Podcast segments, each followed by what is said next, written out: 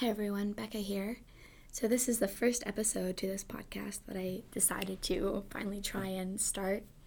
And the whole idea behind this podcast is to give students a voice into some of the controversial and serious situations our culture and society is facing. And these students are students that I would just happen to come into contact with in the office and just hear their stories concerning race and culture, diversity, discrimination, poverty, health. And I just became so intrigued with these stories that were of such an authentic background that I decided to try and record some of them. So, this is the first episode. I think Julian walks in halfway through the middle of it, and there's some you know, there's some technical difficulties to say the least, but hopefully you will all bear with me and things will only get better. You want to just start off by telling me like your name, where you're from, what you're studying? Okay. My name is Iris Mora Ortega. I am from Ronan, Montana, and I'm currently studying psychology and community health and global health as minors. Okay. I was a chemical engineer for two years, but I didn't have the passion for it. you didn't feel it, like it? No. It's very interesting. I love the chemistry part of it. I love the labs of it, but I didn't have the passion that I did with it, that I do with psychology. I've been a medical interpreter for the Montana Migrant Clinic for the past two summers. And this past summer, there was just one week where I decided that's what I wanted to do even though I was crying in my car afterwards because it was emotionally straining that day, I decided that's what I want to go into. So I switched majors this January. Nice. I took fall semester off. I went to Mexico to see my family as well as getting certified in medical interpretation. Cool. Sweet. So where in Mexico is your family from? They're from they're close to the capital of Nayarit. Okay. So we're below Sonora and above Jalisco. Okay, cool. And then how long have you lived in Montana for? I've lived here for 17 years. Okay. So. I was born here. We moved down when I was three months old. Then we came back when I was three years old. Okay, cool. So you've kind of been back and forth. I have been. Okay. I've been able to visit my family often. Yeah, that's nice. So you say um, you said you were a medical interpreter. Mm-hmm. Do you want to like what is what does that entail? What does that so involve? translators they translate script and documents. Interpreters, well, interpreters translate verbal verbally. Okay. So we're in the consults with doctors and patients. We can um, interpret paperwork as well, but we can't do more than one page. Okay. We're not qualified for that. That's weird. Okay. Mm-hmm. So, but you're so you're an interpreter, so you're actually in the room with the doctors and the patients. Is that is that yes. right? Okay, cool. And then, so were you doing that in a specific clinic, or was that just here in the hospital in Bozeman? I was doing it for the Montana Migrant Clinic at their temporary clinic that they do up in the Flathead. Okay. It's there for between three weeks and four weeks. And while I'm there, I'm both an outreach worker and I work with the medical staff as an interpreter. Cool. So then, so you're there over the summer, kind of. Yeah. Basically right? for the month of Jan, not January, July. July. Okay. yeah. It's fine. It's like January here and it's yeah. April, so it's okay. Um, what is like? What's one of the toughest challenges that you've seen there? I mean, for you personally, or either for the doctors or for the for the patients. Well, as an outreach worker, it's trying to convince people that this clinic is for them. Mm-hmm. That they don't have to give their social security number if they don't have to. If they're here on visa, we don't need their personal information. We just need a way to contact them if we have lab results mm-hmm. afterwards. Or if they're here illegally, we could still help them out. They could still get the medical attention and the dental that they need mm-hmm. without them being at risk. Yeah and we also protect them. Since our zone where we're at is a safe zone ice cannot go on the property. We also have legal services to help them there. That's cool. So if they need help with um, any legal mm-hmm. documents they could bring them in and have them looked at and they could get help filling them out. Where last year we had a domestic um, violence Yeah. situation where we helped out the victim hmm get get home safely Nice. and leave her abuser. Nice. It's it's great being an outreach worker because you get to see the community and where they're living and the houses or tents that they're living in. Right. And then in the medical staff, while you're there, they already recognize you. Yeah. And they feel more comfortable with you in there with the doctor. Most of our doctors are female. I mean, I don't think we've had a male doctor Really. Yeah. Wow. or nurses. Wow. So it's mostly female staff that's working there. It's mostly female staff. Only the dentist okay. will be male, Okay. which But our patient, our patient's mainly male or female, or it's mixed. it's mixed. It's kind of either or. hmm Nice. So that must be so rewarding, though. Like you just have this huge smile on your face when you start to explain it, and your eyes light up. Yeah. Okay. Yeah, I truly have a passion for this. I mean, with my mom, I've been translating for her since I knew English. hmm So your mom doesn't speak English at all. She is speaking a bit more now. Okay. Yeah, she she's her English has gone a lot better. There are still situations where she needs help, Yeah. but she's doing a lot better now. Yeah. Yeah, having four kids and one a three year old, it it truly Oh, helps. yeah. Okay. So. So your parents are from Mexico, right? Is Yes. that okay? And that's why they speak mainly, um, Spanish. yeah, my parents' towns are actually ten minutes away from each other. Okay. Wow. Cool. Yeah, so they've grown up in the same valley and they know the same people. My dad came over in his 20s on visa to work in Harvest in California. So he's been in California and Oregon, Washington, and Mhm. Montana until he found Montana and he decided that he wanted to come back to the state. Okay, cool.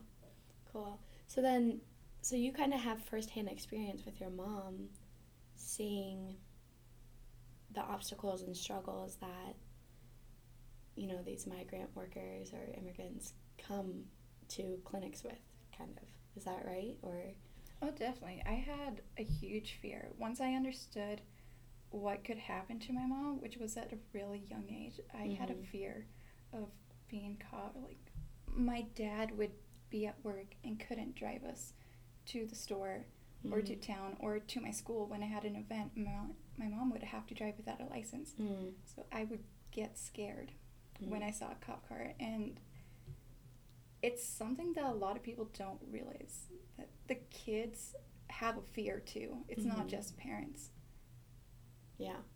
which is something my brothers don't understand yet. So how old are your brothers?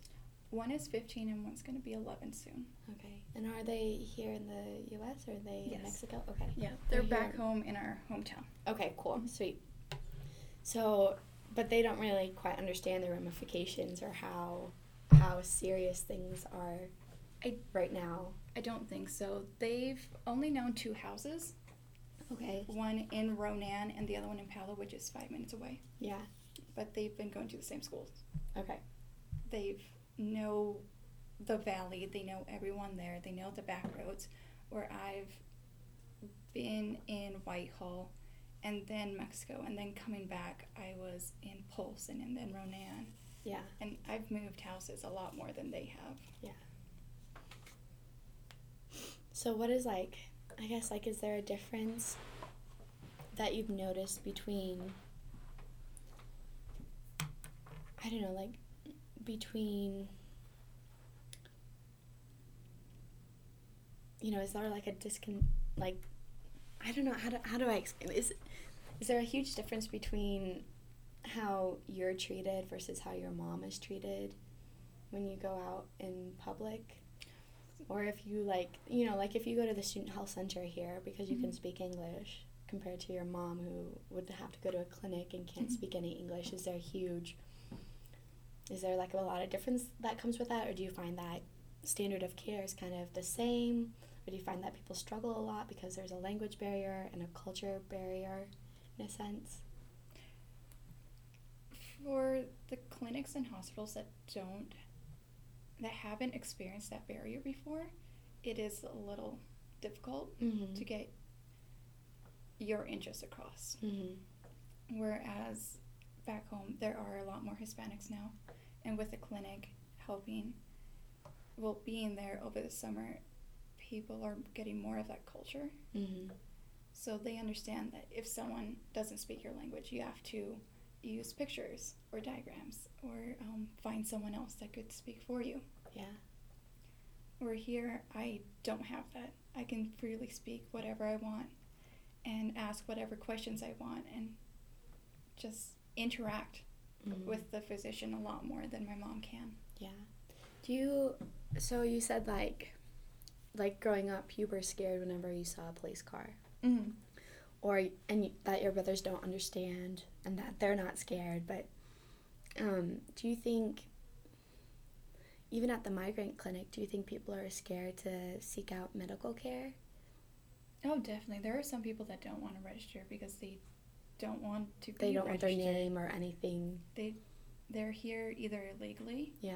or their visa has um, been passed, past due. But so- then, but then, do you like go and? But you said you can go and explain to them like, hey, like this is a clinic, like it's free from Mhm. ice, like nothing can happen to you here, and people still there's still distrust there. There still is.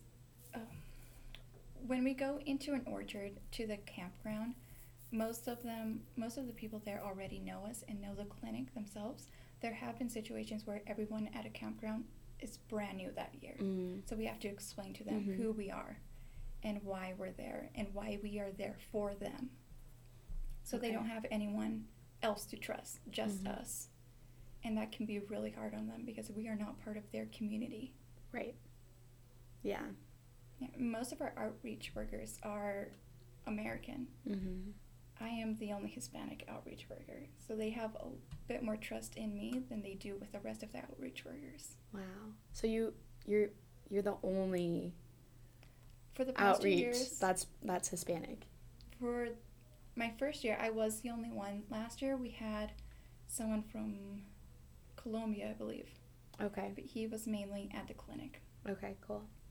And then this year, they have another outreach worker who is Hispanic as well, but he is brand new Hmm. to this too. How many years have you been going to the outreach?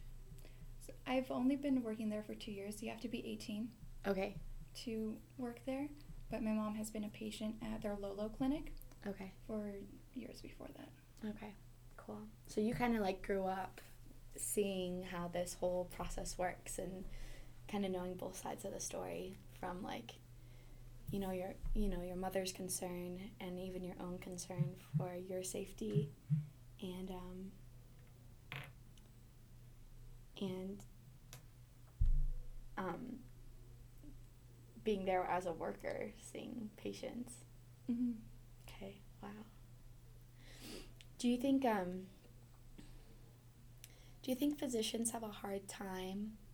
Do you do you feel like physicians feel remorseful when they can't quite understand a patient?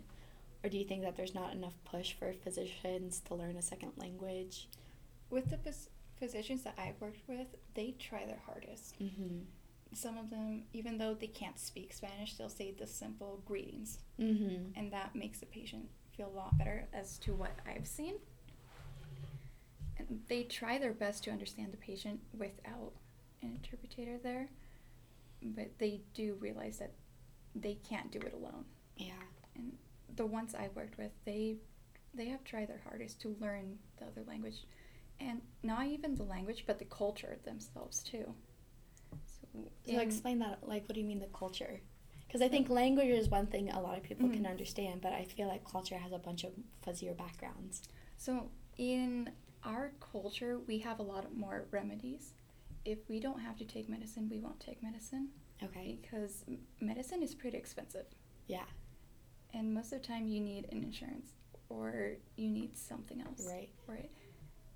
Most of the physicians I've worked with, they give remedies first, or they give basic Okay. basic medicine that you can get over the counter. And are these the physicians at the the clinic then? At the clinic. Okay, so it, it, there's kind of a difference in the in the methodology of treatment Mhm. for for immigrants.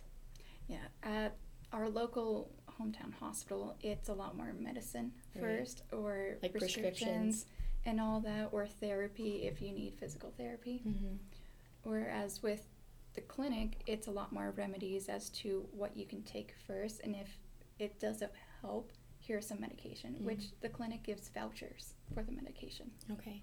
So, like, what's can you give me an example of it? Like, what's I don't know. What would someone do? Like, if you couldn't take antibiotics and you needed them, what you know, what would you do? Or if I had the cold, So honey and lemon. okay, as a treatment, as a like like the doctor would sit down with his like pen and paper and be like, lemon water and honey, and rest. basically, No way. basically, because honey is an antibacterial and the lemon helps soothe it as well. So if you have a sore throat, they recommend that first, and if that doesn't help, then they'll Right. move on to something else. Or if about earaches, I heard a doctor say that um, doing the candle, Yeah. the candle trick would work, but also certain types of drops of a tea would help with that ear drops um, for your earache. And then if that doesn't work, they'll give you a prescription that's over the counter. Okay, cool. So they're like very, like let's just try like your home remedies first, Mm-hmm. and then see see if that doesn't work. Oh, definitely. And since we have older women coming in 1st Mhm. we don't have a lot of the younger girls because Mhm. most of them have insurance, so they Mhm. can go see their local doctor. Yeah. With older women, we have a mammogram bus that comes in, so we try to get the female translators out there Mm, to feel them, to make them feel more comfortable Yeah. in that case. But there are also some words that we can't ask, can't say Mm. directly. We have to use a slang for it Mm. Because we know they'll feel a lot more comfortable saying, um, like your last menstrual period. Right. We a way to say that in Spanish is la regla, Okay. which is um, The regular. well, it translates to the ruler. Okay. But in that slang, it means your last menstrual period. Okay. Cool. So there are certain ways to ask a question to make them feel more comfortable, because there are some questions you just don't ask. right. Right. Okay. Mhm. Cool. So that's where that's where kind of like knowing the difference in culture. Like even though even though you might so even though like if someone was proficient in Spanish, and they could translate and they were you know a medical interpreter. I'm sorry, Mhm. interpret. Mm-hmm. Um, if they didn't understand the culture, they might not be able to ask the correct answers or cor- correct questions to get the right answer. If that makes sense. Yeah, yeah. Or even when you get a question, they'll answer back in slang, so you have to Mm. translate that into the right terminology in English, Mm. which some of it is. it's pretty hard. It's been what are some examples? Like, what are some examples of it?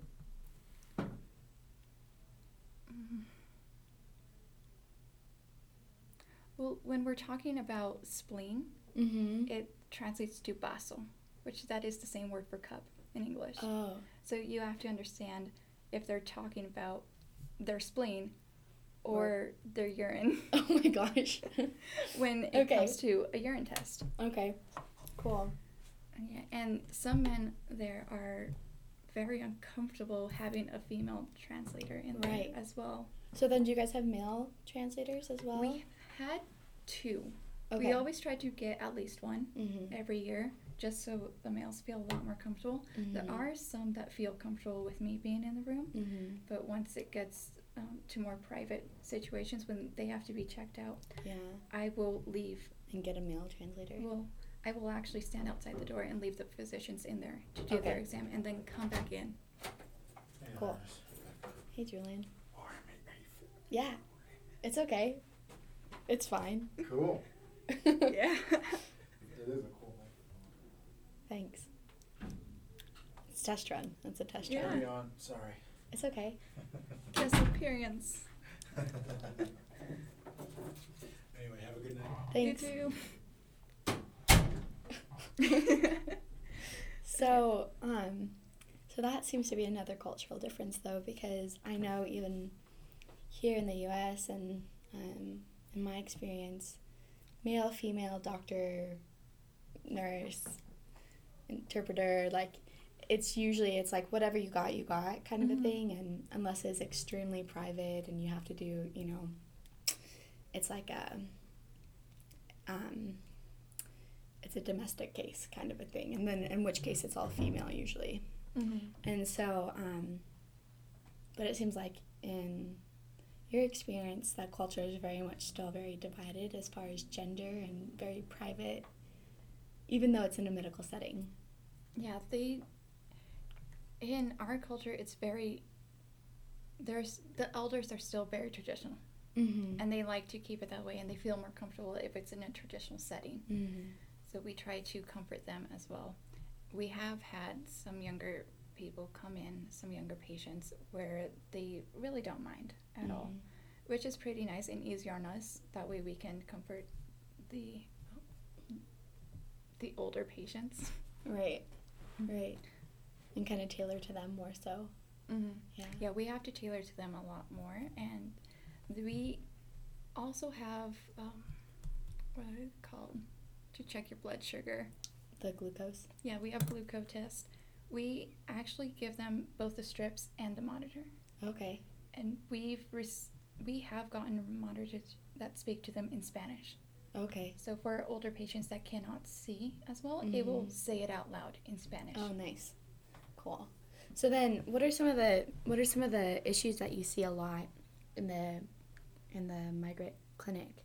So like blood glucose, diabetes. Yeah, high glucose levels as well as, um, well, which is diabetes, and then high blood pressure, Mm, which is the most common thing. yeah. And most of that is with food, Mhm. their food intake. Especially as migrant workers, you don't have the chance to go get fresh food. Most of it's canned or refried beans or like whatever you can get on hand. But most of them are eating at three in the morning. Mm. To go work. Mm, well, some of them work at three in the morning, some of them go at five. Whenever they have time to go eat, they eat whatever they can, even if it's some pop with some chips or some ramen. Right. So, so where are they getting a lot of their food from then? They typically go out to the local Walmart, the local supermarket, Whatever is stock up. cheapest, kind of a thing. Yeah, there have been some workers that don't pay them very well. Mm. We had a situation last year where we got job services involved Mm. because their wages were very low. Yeah, they weren't acceptable. They weren't acceptable and they were promised something else before they came over. Okay. Wow. So so a lot of the stuff seems to be at least at the clinic seems to be connected to nutrition and that they have this very poor nutritional issue going on in the Yeah. camps. We actually have a the M U of M what are they called? Physicians come Mhm. down and they're students, but they come down to check bone density. Okay, cool. And if the bone density is pretty low for for one of our patients, they recommend a pamphlet with foods that they should eat with Mm. that are high in calciums, Mm. but not only for typical foods, but Mhm. food catered to them. So eating more cheese, which is very Right. like very usual in our diets, or eating less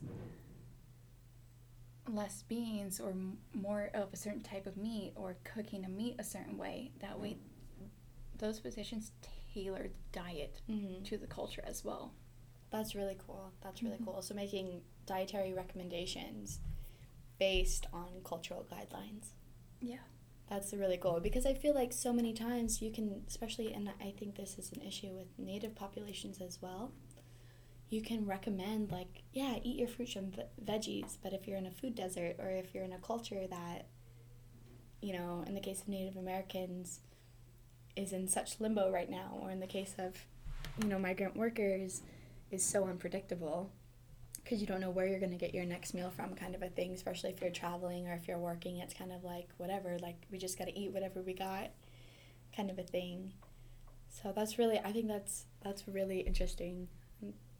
And does that seem to work for them then? Do you think people actually take that advice and are able to follow through with it? Or do you think it's kind of like well here you go this is what we can do for you and then and then nothing ever happens. Well, coming back to the second year, I have noticed that mm, some of the patients that came back are doing a lot better. Okay. So either they changed their diet or they've changed something else. Um, they've been doing a lot more exercise or just taking care of themselves a lot more, drinking a lot more water. Mm-hmm. I've seen a difference in the first time I saw them to the second time I saw them. That's cool. So you're able to see these patients on on at least over the last three years, right? So one year after the next. And then have you noticed improvements or decline in their health or do you think do you think the migrant clinic acts as like a, a good instigator for them to change their their health when they're not there? I think it's a good way to st- help them start thinking about their health and about their future, not only for themselves, but also since our culture is very family orientated. Yeah. we they start thinking about their health not only for themselves but also Mm. for their children or their grandchildren to Mm. be around a lot longer because i've seen that most parents aren't concerned with themselves they're a lot Mhm. more concerned with their children they don't some parents come in register but they don't get treated their children get treated so they're more concerned about their children than they are about them health Their own health. about their own health and there are some parents we have to convince to be seen Yeah. because we've heard some some of their children say that oh they've been coughing a lot or they've had this so we try to convince the parent to come in to at Mhm. least get a basic checkup to see if there is anything wrong with them Yeah.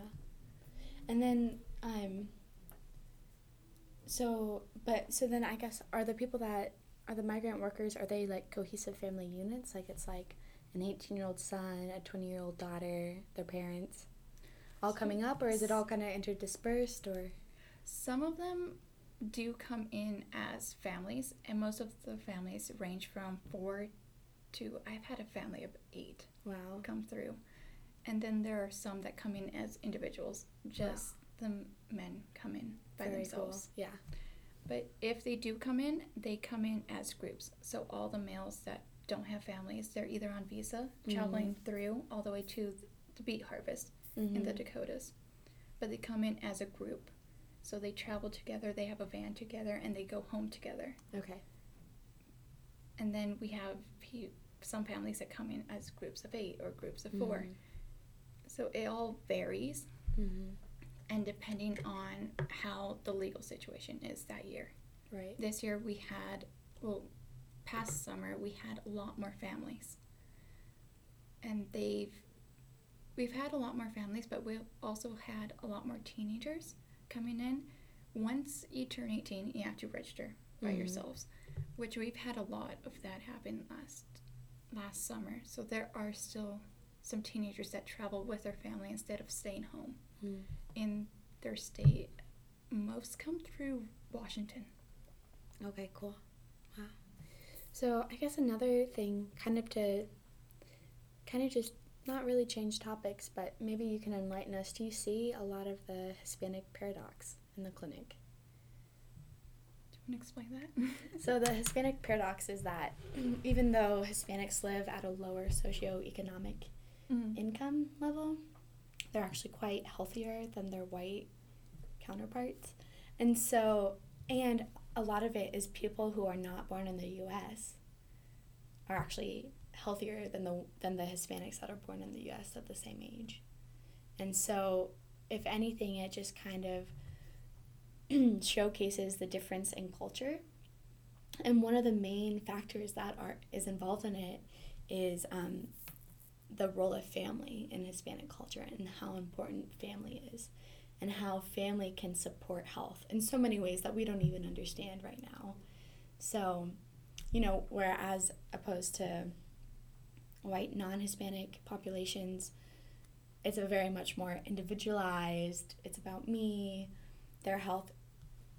They, they don't take into consideration, for the most part, how their their health will affect other people and if anything they get better for their own you know for their own health so they can live longer but it's not like well like i have all these grandchildren you know which i think from what i understand from talking with you is kind of a huge role in hispanic culture Yeah, family is huge in our culture. It is the reason most parents come in here illegally. Okay. Because even though they don't have children yet, they want to give their future children the Mhm. best life that they could give them. And you see that in the clinic as well because if a parent doesn't want to be treated, if we have their child there, that will help them get treated. kind of as leverage. It is. Okay, It's nice. kind of like leverage because we know they want to live as long as they can for Yeah. their child. And there are, we will take care of the kids once they're up there being seen, Mhm. or if they go in, they have to be taken to the ER for some reason, or they have to get a procedure done. Mhm. We will take care of the kids there. We have toys, we have food. I've I've taken care of a little girl for two days at the clinic because her mother had to be seen Mm. through so many physicians and so many different procedures that she had to go through. We are there not only to help them with their health, but we want to f- make them feel like we are there not just for them, but for their whole family. Yeah. Yeah. That way they have the trust to come back next year. Because for most of the patients that we have, that is the only time they see a physician Right. or they see a dentist. So, Wow. Is that this clinic? mhm. Wow. yeah, they haven't heard of a similar clinic in other states where it's as open as this one. Mm-hmm. So this, we just want them to come back every year, even if we're the, the we're the only people they're going to see. Mm-hmm. Oh, They come back for their shots, for their dental, and we see them every year. There are some people that have come in for 10 years in a row, Wow. and we're the only ones they see. Wow. And we want to keep that trust, but we also want to build more trust with the new members, the new Mhm. patients. That way, if they ever need anything, we give them our cards with our number in it.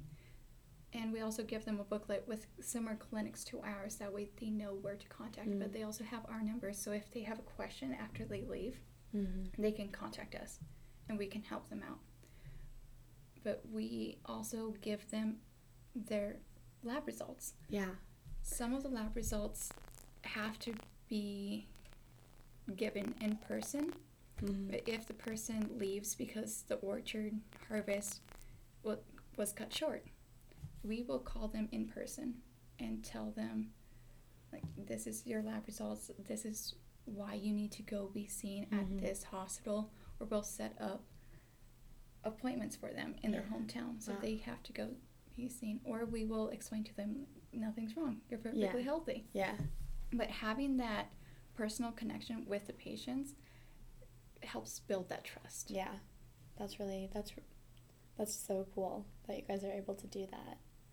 Cuz I feel like even even like in the ER here, we have such a hard time just getting patients to follow through Mhm. or to make any changes or even at the student health center like just go to your follow-up appointment. Like it's not that hard, but yeah, it's so hard to even have any to build any trust and regularity. And so the fact that you have some regularity, even if it's like once a year, but you have trust with that patient, that's like I think that's pretty spectacular. That's really We've cool. had some patients come in where they've heard about the clinic from someone Yeah. else, even though that family didn't come through this year or that year. The new family they heard about us and they heard the great things about it. That way, the word gets spread around and there's more trust in it in the community. Yeah. Wow. That's so cool. So then, so I guess one of the things um, I know we talked a, a little bit about before you came in was um, growing up in dual cultures and Mhm. kind of how, like, you, I don't know, you want to explain that? Because I, at least for me, I don't understand dual cultures. I'm very, very American. so, So, I guess one of the main things, which ties into the clinic, is the family mhm. and being independent. So I have a fight more in myself if I want to be independent because I'm over here. I'm four Right. hours away from home, Yeah. in which that is a big deal to my mother because she wants me at home. There is a local college that I could go to where I could still be living at home, and Mhm. every time I go home, she tries to convince me to move, to transfer. That way, I could be living with my family Mhm. not independently here, Yeah. which I do have that conflict inside of me where I want to be closer to my family, but at the same time, I want my own in- independence. So I have both sides, both culture clashes going at it in that sense, but also the language barrier because there are some words that I will forget Really. in both English and Spanish.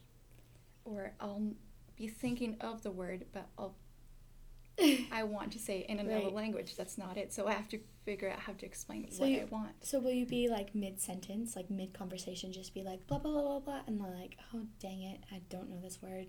Help. Like, what do you do? Yeah. Well, I've had some friends where they honestly don't mind if I say it in the other language. Okay.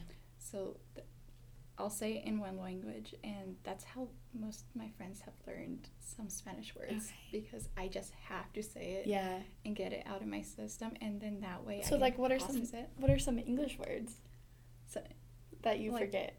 You can say them in Spanish, obviously, but like, I've forgotten the word for window and doors and just like cars and their the trucks in it and well trucks are coming at us oh, which sometimes I just want to say that because it mm, yeah, that's some- just like makes sense to Mhm. you. there are some words that just flow better in Mhm. the other language Yeah. So even in Spanish when I want to say like bologna we have no word for bologna or pancakes is an American word but we say Mhm. panqueques there are some words that just I don't remember them in the other Yeah. language, so I have to say them in English. yeah. Or if I don't say them, I have to describe them. Okay. So my descriptions of some words are very, very great. you know, like the the flat like things we put syrup and butter on. Although there they put Even then, They it's different. they put a sweet condensed milk on it. Okay, or, yeah. Um, like tostones, which are the flat the flattened Mhm. fried plantains Mhm. of Puerto Rico. We have uh, plantains.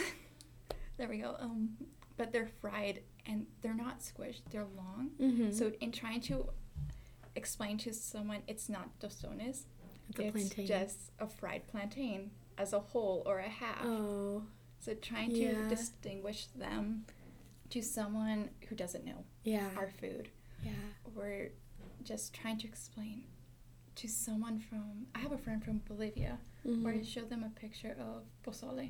Mhm. They s- recognized it as fr- frijoladas, which is a bean soup.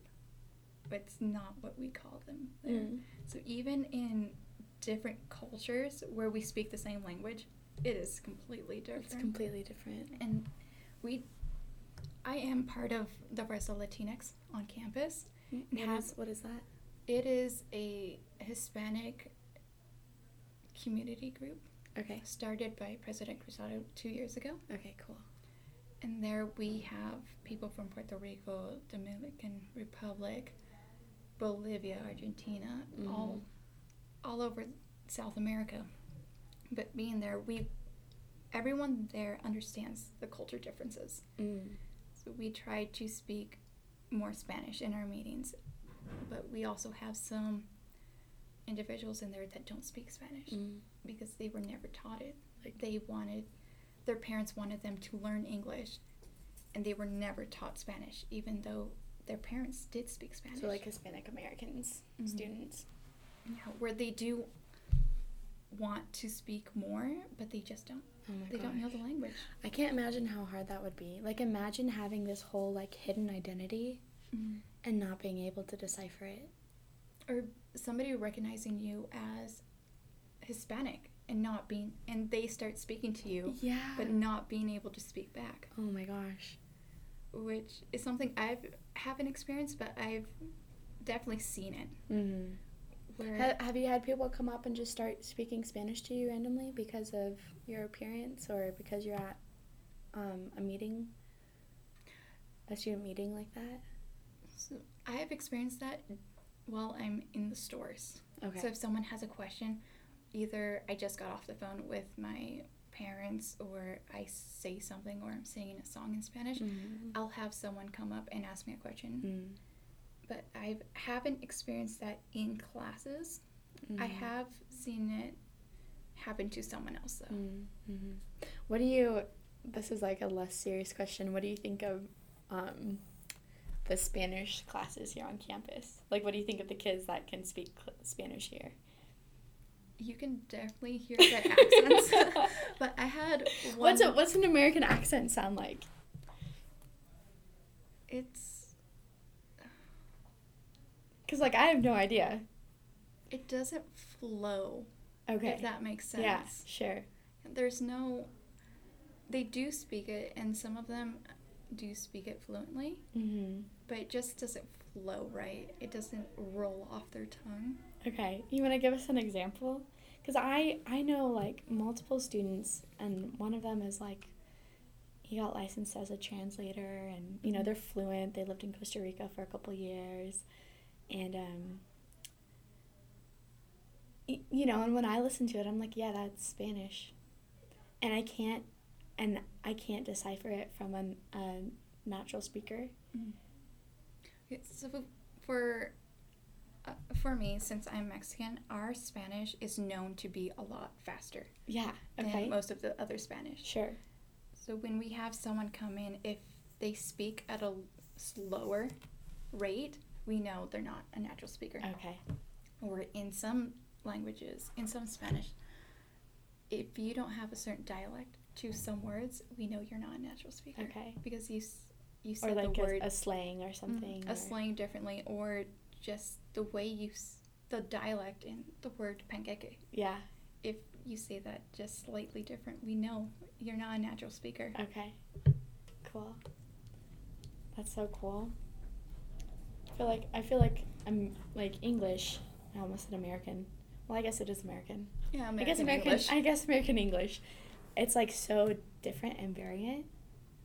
So it's probably the same case with Spanish. Like if you take the U.S. as a whole and you, you know, people are like, I've had people ask me, "Oh, where are you from?" I'm like, "I'm from Montana." Compared to someone who lives in Minnesota, compared to someone who lives in like Texas, or to someone Alabama. Boston. yeah, It's all very different. yeah. So I'm so it's probably the exact same with Spanish speaking cultures. I just never put the two together. And there's some slang where it means two different things. In Yeah. Mexico, if you say fierro, which is iron, that means floor it in the car. okay. But if you say in Puerto Rico, that means you're gonna be shot at. Oh my god. So there are some words you can't say to someone, or you have to use a different word Wow. because it means something else. Something completely different. Mm-hmm. Wow. So those are like like the definition of colloquialisms, I guess. Yes. Oh my gosh. That's so cool. Yeah, which I have to know that in the clinic, but When you're talking to them. when I'm talking to our patients, but I also have I've been in this club in Fuerza Latinx. It has helped me understand the slang Mm. from other countries and how they say something. Mm. Or even I've had a debate with one of my former coworkers about if it's um, no manches, which is basically no way. Okay. If it's either no manches or no mames. Because depending on where you are in Mexico, they'll say something else. right. Wow. Or even if it's the same region, depending on the generation, Wow. Yeah. they'll say either or. Yeah. Wow. That's so cool. Um. So I guess, I guess like kind of to wrap things up. Um. What I don't know, like what. Two things. What is the biggest, like not hindrance, but the biggest hurt you've experienced living here in Montana? I mean, you don't have to like, answer that at the all. Like, hurdle or the most? like I don't know, like what's something that you were just like, oh, this is not fair because of my culture. And what something do you think people could do to make sure, you know, to make sure they don't do that or what's what's the solution to that, do you think? I mean, to me, the most recent case I've had, which really enraged me, it Yeah. boiled my blood, is being called gringuita, which Mm. is, I was basically called a white person, Mhm. but as an insult. Mhm. And that really hurt me because I am so proud of my Mexican heritage and I take that in. I take in the culture. I am proud to present Yeah. my culture. But being called that by someone of my own culture has hurt me a lot. And it Mhm. just enraged me because I don't. I can't imagine you being mad. No offense, but you, you're so sweet. Like I can't imagine you being like furious at someone, but I'm Yeah. I'm sure it can happen. Like I'm sure. Yeah, well, it's an insult where you're told you're not Yeah. Mexican enough Yeah. or you're. I was being- I was talking with another student just the other day, um, and uh, who is isn't um,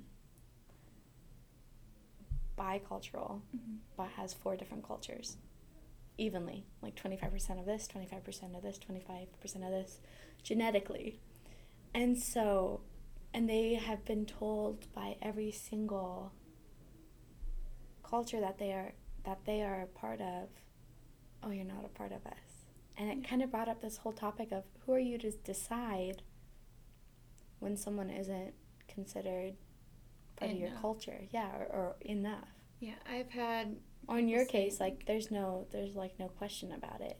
You know what i mean? Yeah, I am full blood Mexican, but it to some people I'm not enough Mexican because I was brought up here, so I'm an American Mexican. oh yeah.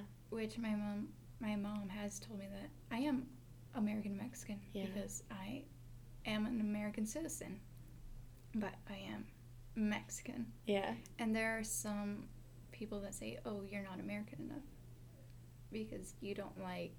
which is ironic because technically the, the whole idea behind america yeah, I am a natural princess. I actually have a pin on my keychain that says U.S. citizen, yeah and it was given to me for my graduation present from high school as for my, Nice. from my mom as a joke, nice saying that I am American enough. But You graduated high school. Congratulations. Yeah, you're, I you're like an American. yeah, well, to them, I am the first generation to graduate from them, so that's that's another pressure. Which, From an American high school. well, my mom did not graduate high school, and my dad dropped out in what would be seventh grade here. Okay, wow. So, which is something else that most people don't understand because at least most of the students I've known, their parents have gone to high school. They either Mhm. may not have graduated high school. And these are Hispanic students that you're talking well, about? Or even just, American students. yeah, There's some parents that didn't graduate high school, but they did go to high school. yeah. They did go to eighth grade. But my dad, on the other hand, he dropped out when he was in sixth, seventh grade. Wow. Which is something else that most people don't understand where if you are a dropout most dropouts will, are from middle school and not well compared here they're high schoolers Yeah. It's not like it's your freshman or junior year of high Mm-hmm. school and you're like, whatever, I can't do this. Yeah, and i do have some uncles that dropped out when they were in elementary so s- they don't know how to read or if they do know how to read it's very minimal which is something else that is not very common here Yeah. That's like almost unheard of here. Exactly. So that's another like hurdle I have to go through trying to explain it to someone or when my uncles are asked to if they could sign their name. Mm. Most some of them can't sign their name. And I Mhm. have had patients where they can't sign for themselves. So we use a fingerprint, Yeah. which they feel embarrassed about, Right. But it's not very common here. Yeah. Wow. That's amazing. So you I don't feel embarrassed for them but I have more empathy, like empathy for Yeah. people, and I understand like, if you don't have the food necessary. Mm-hmm. There have been moments in my childhood where I was the only one eating, I was the only child, and my parents they Yeah. didn't get to eat that day. Oh, So. I was the only one eating, but I also know what it's like to grow up with boys' toys or like handy downs or Yeah. thrift stores. mm-hmm. And that was your source. Where even the comics, the newspaper comics, that was a luxury for me, Yeah. which is another hurdle for people to understand. I don't know what some things are or some common American traditions are Mhm. because I didn't grow up with them. Mm-hmm. Yeah. Yeah. I remember um, growing up in, um, you know, it was a very similar situation. Like, we were homeschooled, and I didn't really understand why. And, you know, there was always constantly a struggle for food, and because I have a bunch of little brothers and sisters, and, um, you know, and even even now that I've grown up and I'm the oldest, even now when I grow up and I go home, um, it's hard to see that it's the same situation. And like like this Christmas, they didn't have money for Christmas presents, and so like I was like, that's fine, like whatever, like we're gonna have a Christmas, and like I spent my own money for kids to have for my brothers and sisters to have Yeah, Christmas. exactly. Or if your siblings are hungry, you'll give them portion of your Right. food Yeah. because you know what it's like. Yeah.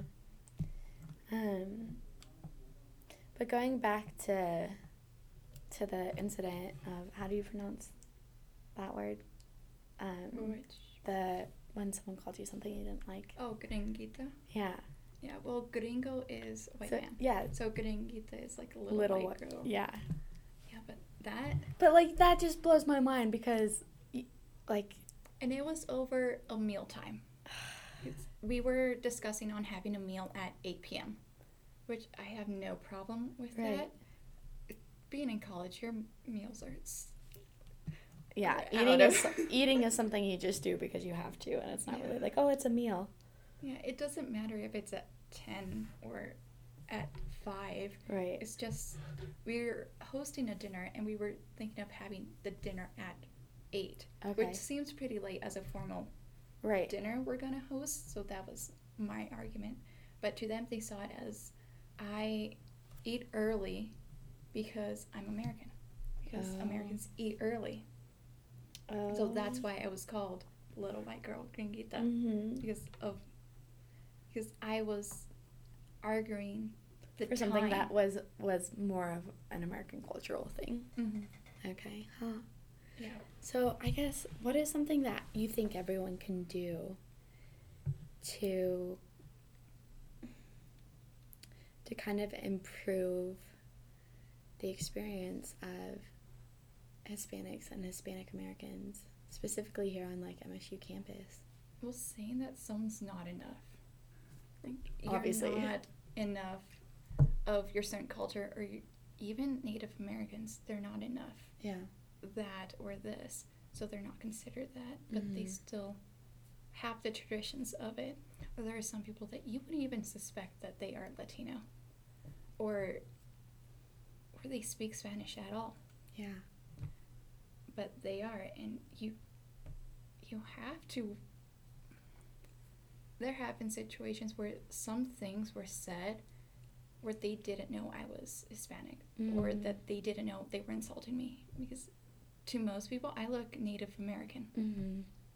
So I've heard a lot of insults, but most of the times I keep my mouth shut Yeah. because it, It's kind of like your Nobody- incognito. yeah, nobody knows that I'm Hispanic because I don't look Right. that way. Yeah. Or there, like I've said, there are some people that don't look their culture or their race, but they are. Yeah. So that's something that people need to be aware of. That just because somebody doesn't look Hispanic or they don't have the typical accent, I Mhm. guess, doesn't mean they don't speak the language or they don't have the culture or they don't represent Mhm. their people. Yeah. Um, do you think it's so? Obviously, I think it should be up to the individual to decide what pul- like what culture they want to be a part of. Um, do you think that, um, like, kids, and when I say kids, I mean like people our age, kids, Mm-hmm. kids our age, um, do you think that they are ha- that they tend to reject their own culture because they see it as a hindrance or a hurt rather than embracing it fully, or do you think it's about 50-50? I think in high school, I see more of the resistance Okay. of accepting your culture because you want to blend in. Mm-hmm. You want to be the typical American student. right. Whereas in college, I've seen a lot more diversity, a lot more people embracing who they are and Yeah. where they come from. Yeah. And I feel that's kind of like the trend just in like human development is like in high school you want to fit in. So you're going to conform, you know, like everyone looks the same, you're trying to just fit in, get through it. And it's just kind of that age, especially if you're in our an American school system. Um, but in college it's always like that. Finding yourself, standing up for your rights, realizing that your diversity is your greatest strength and what separates you from other people is what determines your uniqueness and your power on this earth kind of a thing. And um, yeah i i personally i become very envious because i at the moment i don't know what i am. So you know like i'm obviously european of european descent and irish but that's about it. And so there's no like identity for me to grab onto. Um, and so whenever I see someone with such a rich culture and such a rich cultural identity and background, it's like, oh my gosh, like you better hold on to that as much as you can. Um, yeah, because I think it's something people realize they, you know, it's something you don't realize you have till it's gone, kind of a thing.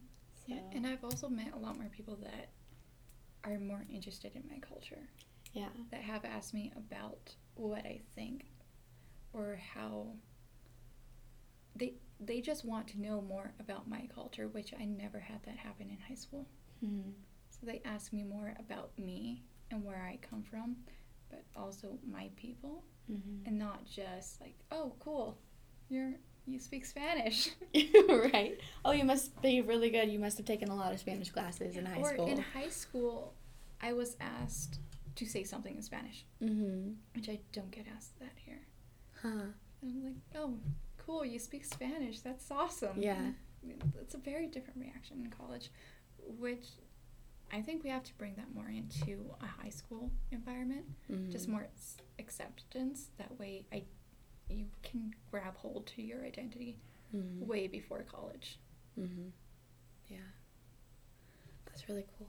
What's um so I guess just to like finish finally.